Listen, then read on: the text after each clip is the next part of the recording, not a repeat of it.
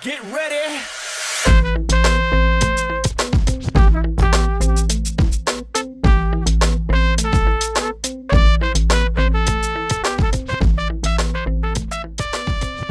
Hello and welcome to College Talk. It's your host, Beth Brandon.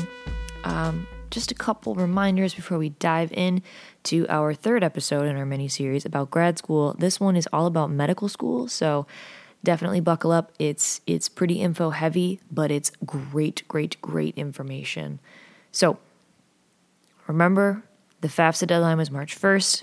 If you missed it, still do it. You can probably get Pell Grants and um, access to federal student loans, which usually have a lower interest rate, and it's also a fixed interest rate, um, which can be super helpful uh, when it comes to repaying them later on.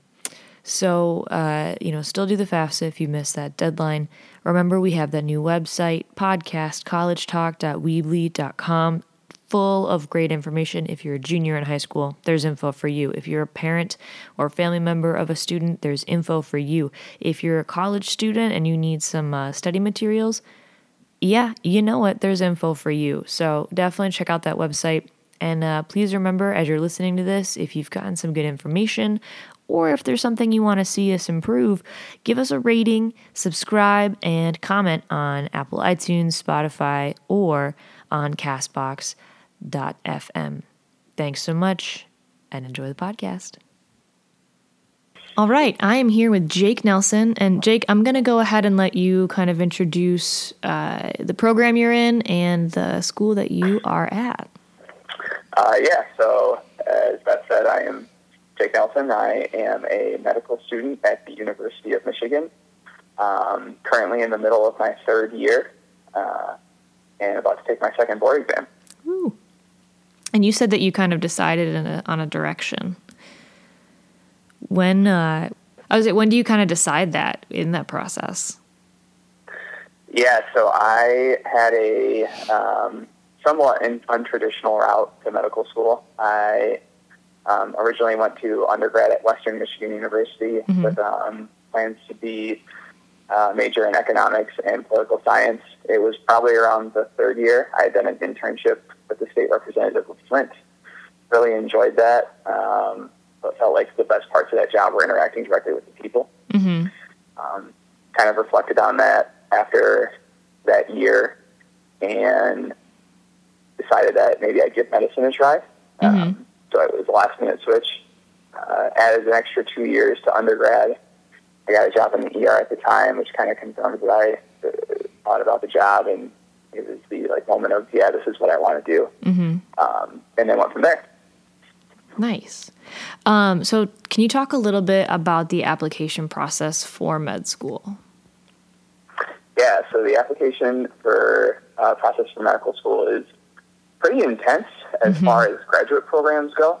Um, the major requirements, so uh, medical schools will post what their requirements are as far as undergrad work goes. It's usually pretty standard throughout. Um, major things are uh, mostly biology classes, getting through chemistry, particularly organic chemistry, and then physics, and some places are even requiring psychology now.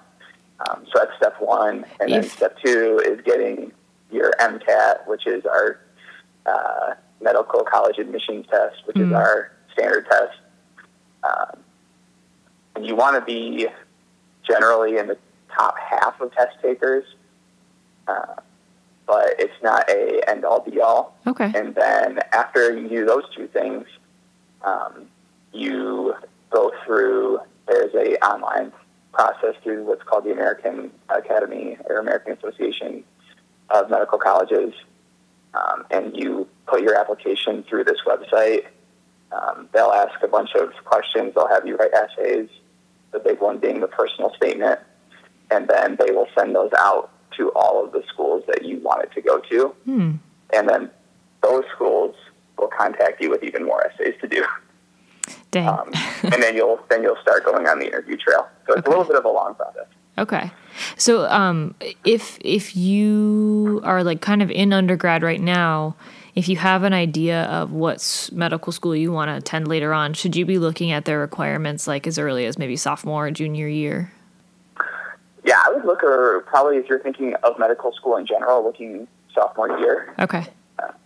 If you're looking for a, parti- a particular program, um, definitely look at it at that time. Okay. But I think you want to cast a wide net. Okay.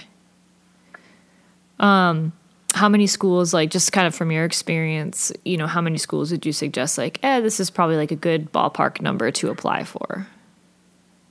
Uh, yeah, so that will depend heavily on resume. If Okay. you are sitting at a 3.9, your MCAT score is in the 90th percentile, and you've got a couple extra things on your resume that kind of stand out, Mm-hmm. you're probably good applying to 5 to 10. Okay. Um, if you are on the lower end of an acceptance, which is a 3, roughly a three two three three, Mm-hmm. um, and your MCAT score is around 500 to 505, uh, you'll probably want to apply to 30 or so, and Okay. then um, there's so I, I should add there's two programs. There's the MD program and a DO program. Mm-hmm. Um, at the end of either of those programs, you're certified to be a physician, and you can go to any residency program. So that's it's not really a big deal which you go to Mm-hmm. but the DO programs generally uh, are a little bit easier to get into from an academic standard Okay. because they look at your application much more holistically than an MD program will. Mm, okay. So, how did you prep uh, for your application experience? So, coming in a little bit later, I was fortunate. I my GPA was pretty solid to start out with, so I didn't have to focus too much about. Some people have to refocus and um, build that part of their resume up. I didn't have to focus on that too much. Okay. Um, I got a job in the medical field as a scribe, uh, and usually people want to work either as a scribe or a patient care assistant Mm-hmm. um, in assisted living facilities, some sort of patient care thing. Mm-hmm. And then the third thing I was really looking at was getting either research or teaching in.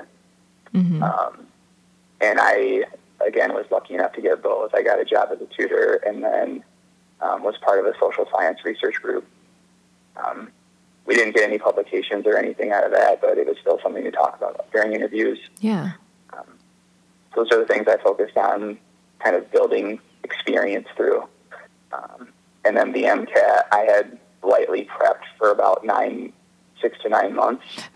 and and I, I mean, I say lightly as in reading. yeah. Um, and then my last month, I really focused in on that. Okay. So that was almost I mean that's almost a whole year that you were really prepping for that test. So it's it's pretty big. I mean, I remember you studying and stuff for it. Um, and it was pretty intense. Yeah, I I maybe went a little bit overboard with that. The reason I did it that way was because I didn't have any history with psychology classes or sociology classes. Mm. Um, so I really had to teach that to myself because that is on the MCAT test.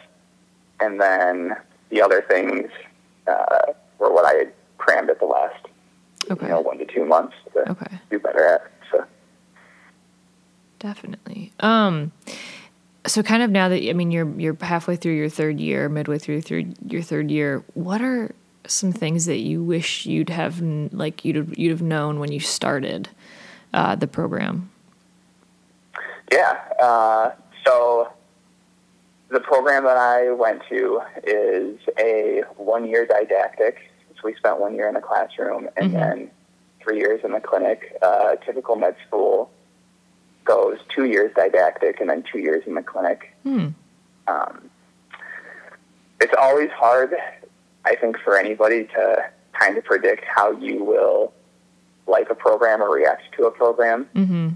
Um, and with respect to the, the one I'm in, it was very intense. Uh, 80 hour weeks, 80 to 100 hour weeks Oh for um, the second year. Mhm. And then the year prior to that, it was still around six, 50 to 60. So Mhm. it was pretty intense for those two years. Um, with that said, we have great results with our board exams. Mhm. um, throughout the entire med school. And uh, being on the back half, we get to kind of explore a little bit more. Mm-hmm. So that is useful to know. Is is your program a two year? Or is it a one year and three year? Mhm. Um, the other big thing I would say is I, I didn't know much about PAs or nurse practitioners. So PAs are physician assistants, Mhm. and then NPs are nurse nurse practitioners, um, which are programs that are abbreviated roughly two years in length that allow you to practice in a clinical setting and take care of patients in essentially the same way a physician would. Mm-hmm. Um, so I maybe would have explored those options a little bit more, Okay. but I still feel like I probably would have went the medical school route. Gotcha. I, I think another question I have is is like what's something that you want students who are thinking about applying to med school to know? Like we kind of talked about the prep and how long and how much you studied for the MCATs and then um, you know kind of a little bit of the rest of the application process. But like what's something that students should pay attention to when they're researching schools or when they're thinking about starting that you know starting the application process or even starting to study for the MCATs? Yeah, so I, when you're researching schools, I would say focus very heavily on the culture at that school. Uh, one of the great things at U of M that we have is there is a great culture of taking student feedback into account. Mm. So they very much encourage us to fill out evaluations of people that we work with, of um, parts of, like of our curriculum, like the cardiology section, um, what we thought of that. Did we think that the tests reflected the material taught? All those things. Mm. Um, so there's really this great culture of trying to figure out how do we constantly get better. hmm Um, the other thing I would say is you want to review the placement of your medical schools. And what I mean by that is at the end of medical school, what percentage of people match into a residency program that they ranked in their top three or five, Okay. um, which kind of tells you did I get to pick where I wanted to be after Right. med school. Um, what was the second half of your question? Sorry. Um, and just like things to really kind of look for when they're thinking, you know, they're about to start the application process. Um, you know, like kind of how did you organize yourself? But then also like before they start studying for the MCATs too, same kind of thing is like what are some tips and tricks to kind of organize yourself in that? Because it sounds like it's a ton to juggle. Yeah, so I would say let's start with the MCAT because that's in the chronological order. That's Mm. the first thing that you would um, cover. Mhm. When I was prepping for the MCAT, I took a practice test a year out just to see where am I at in relation to where do I want to be. Mm-hmm. Um, and I actually like did pretty terribly on that first one. Oh. I think I was in the tenth percentile Oh wow. of test takers. So that and that's not to discourage anybody because you will shoot up in the score as long as you focus and study. Mm-hmm. Um, but I kind of use that to say like, wow, I actually have a long way to go. Mm-hmm. And I used that practice test because they broke it down by section to identify where my weaknesses were at. Mm-hmm. Um, and then I got the so there's different book sets that you can get. I got the Kaplan ones, um, but there's like the Princeton Review and a few others, um, and I used those to go to the section that I was weakest at, um, read that material, use their practice questions to solidify that knowledge, and continue that process. So I would say when you're getting yourself organized, find your baseline, figure out where you're weakest at, Mm-hmm. and then get resources to target those weaknesses. Um, and also, I hear a lot of people say, like, oh, I'm not a great test taker. Mm. There are great books on how to take the MCAT out there as well. So you Mhm. can get a, an entire book just on test taking strategy for the MCAT specifically. That's awesome. Um, and then the other thing I would suggest is try to set up if you know when you're going to take your when you want to take your test. Mm-hmm. try to set up the semester before you take that test with two or three classes that are going to be on that test, so organic chemistry and physics or something like that. That way, you don't have to try to study for your MCAT, Mhm. but at the same time be taking all these low yield classes for that MCAT. Right. It's kind of helping you prep anyway. right? Um, and then when pe- when you're getting your application around, the biggest thing I would say that med schools are looking for now is uh, resiliency, and then a ability to reflect on experiences and have this broad view of the world. So one of the things that I've noticed in the last two or three years is we take care of people of all different walks of life, and it's Mhm. incredibly important to be able, even if you don't understand their experience fully, just to be able to find a way to connect with people. Mm-hmm. So when you're getting ready to fill out your application, um, your GPA and your MCAT, your scores are what they are Mm-hmm. but ways you can shine are writing about your work experience. Um, I wrote about working in a factory and how people who work in those conditions, especially in rural communities, have you know both financial, but then a physically demanding financial issues, but then a physically demanding job on top of that that Mhm. makes them have to come to the hospital more. Um, I wrote about in my personal statement. You'll get to write a whole essay about yourself called your personal statement, Mm-hmm. uh, and I'll I want to dive deeper into that a little bit later. Yeah. But just to give the overview, I wrote about um, how that work in that factory combined with my work in Flint and my work as a social sciences researcher all have allowed me to develop skills and put me in a position where I can connect with multiple different people and establish trust and um, rapport so that they trust me when I'm helping them navigate hard medical situations. Mm-hmm. Um, so yeah, you want to you, you want to reflect on your experiences from college and kind of highlight why you like what skills you've gained and why that will translate well to being a doctor. Mm-hmm. And that's huge because I like in my mind, you know, you think very much of like the medical and like the the bio, the chem, the physics, the MCAT, like those academic scores are going to be, and they are still really important, but like that's going to be where it's at. But like you're talking about the the ability to connect and to have empathy and listening skills and all these other things that um, you know you really have to kind of make sure you tie in other experiences in college to make sure you have those. And um, that's huge because i don't think that's something that like i know i wouldn't have necessarily thought about that as like a strength or a skill um, on my end.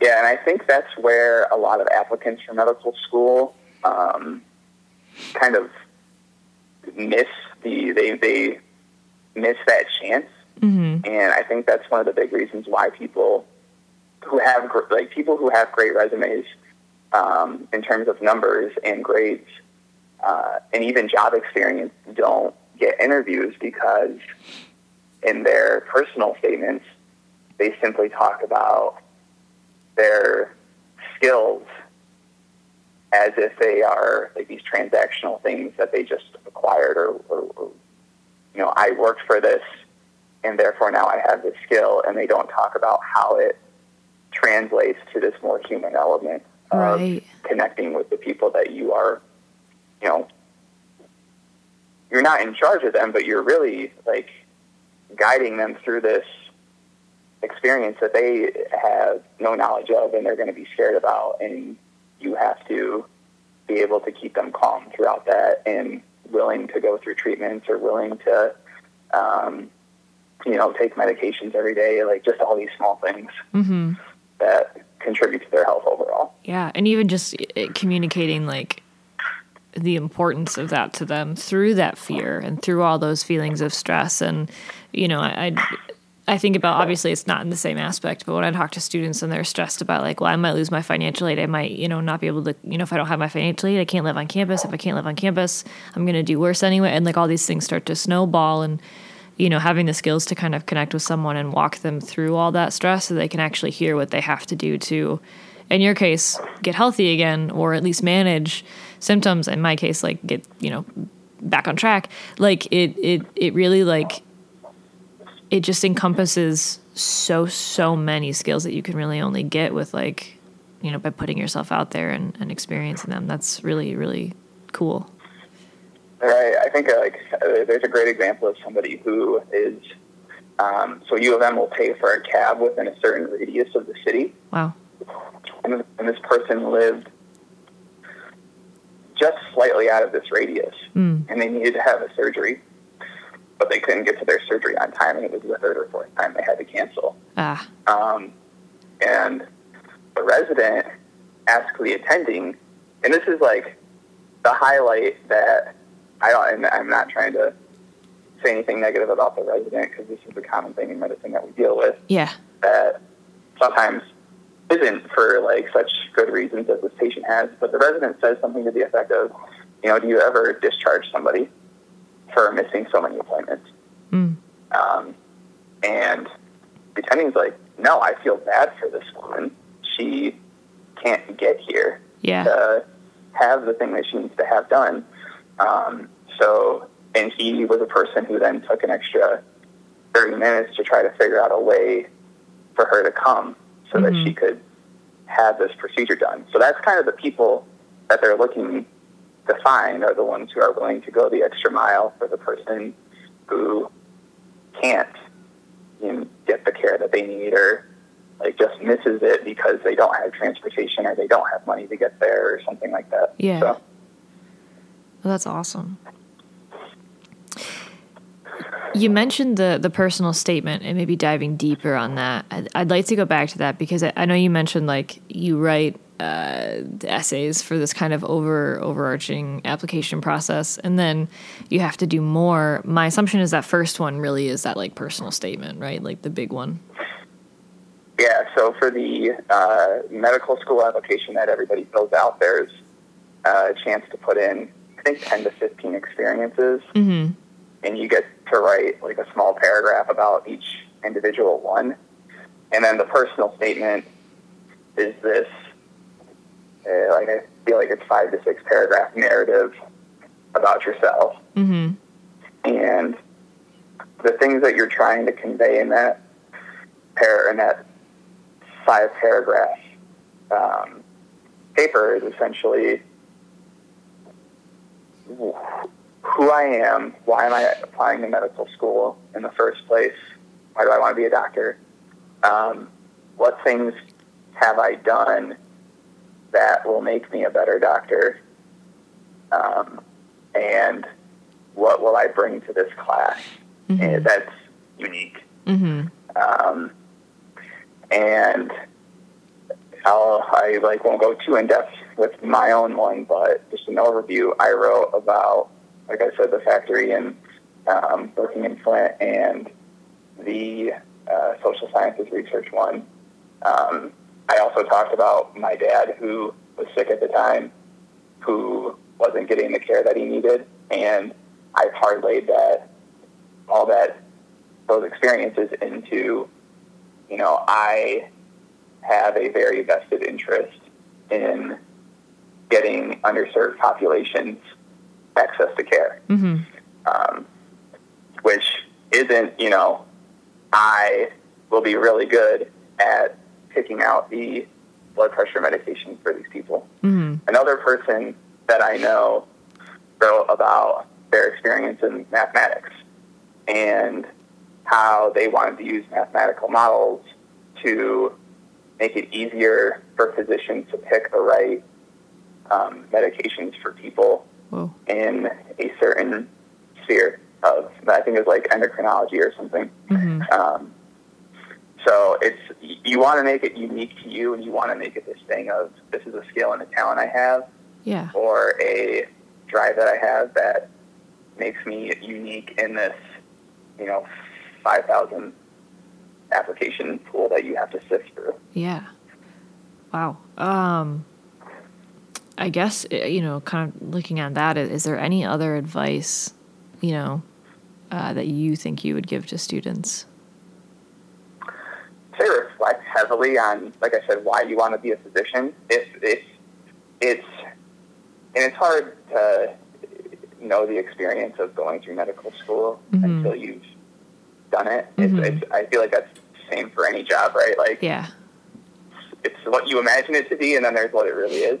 right. Um, um, so I would say, like, if to people who want to work directly with patients and be a, you know, just a person who sees people who are sick, um, and I say just a person, but like I don't mean that lightly, um, but like physician assistants and nurse practitioners have a much quicker way into the clinic Mm-hmm. you know, they, like I said, they do two years. They don't have to do a residency program, Mm-hmm. um, and they can start treating people um, after those two years. Um, they can switch jobs uh, if they are inclined to. They don't. They, if a physician wanting to do a different specialty, they have to do a different residency. Gotcha. So, I would say like reflect on how much. And there's also the challenge of you never know what your future self will want. Right. Right. um, but reflect on, you know, how much time do I want to spend at work? Do I want to be responsible for everything after hours and on the weekends? Um, do I want to do mainly research? You know, should I do a PhD versus an MD? Should I do a combined MD PhD program? Mm-hmm. Um, so really try to figure out like what your goal in the medical system is because Mhm. there are a lot of different pieces and a lot of different ways that you can pursue that goal. And if you find that medical school is still for you, um, focus on all those things. Like I said, pick a thing in undergrad that you're interested in that's not directly tied to medicine Mhm. either. I would say Mm-hmm. um, because that also is going to be something for you to be able to talk about, but also it's going to keep you kind of in the medical field. We get stuck into our job, and it can at times feel like it's very consuming. Mm-hmm. Um, but to have that, you know, single thing that you did that didn't have anything to do with medicine before is actually a really good grounding um, force in people's lives. Um, I like to play basketball, so like it's really nice when patients come in and I can talk sports with them. You know? Yeah. Yeah. Definitely. Gives you something to kind of uh, create more of an even playing field, and again, that connection piece. Right, and you're not just like you're not just this like sciencey side work. Yeah, yeah, yeah. Awesome. Jake, thank you so much. Um, especially because right now I'm sure your schedule is uh, really wild. So thank you so much for taking time out and, and chit chatting with me. I really appreciate it. Awesome. Yeah, thank you for having me. Um, I was really, I was, going to say I was surprised when I heard that you had a podcast, but then I thought about it. I was like, no, like, this, this is totally a Beth thing. um, so thank you for having me on. Um, I hope I didn't ramble too much at a certain points. No, Uh, honestly, I hope perfect. It's helpful for people applying. Um, I guess one more thing I would add, like Yeah. every medical school is going to look for something different in their class. Mm, Um, so, like, don't feel the need to try to please every single program. hmm Um, just like keep those basics in mind, and then the rest of it may be your own. So, Nice. Awesome. Thank you. And to all of our listeners, thank you so much for tuning in.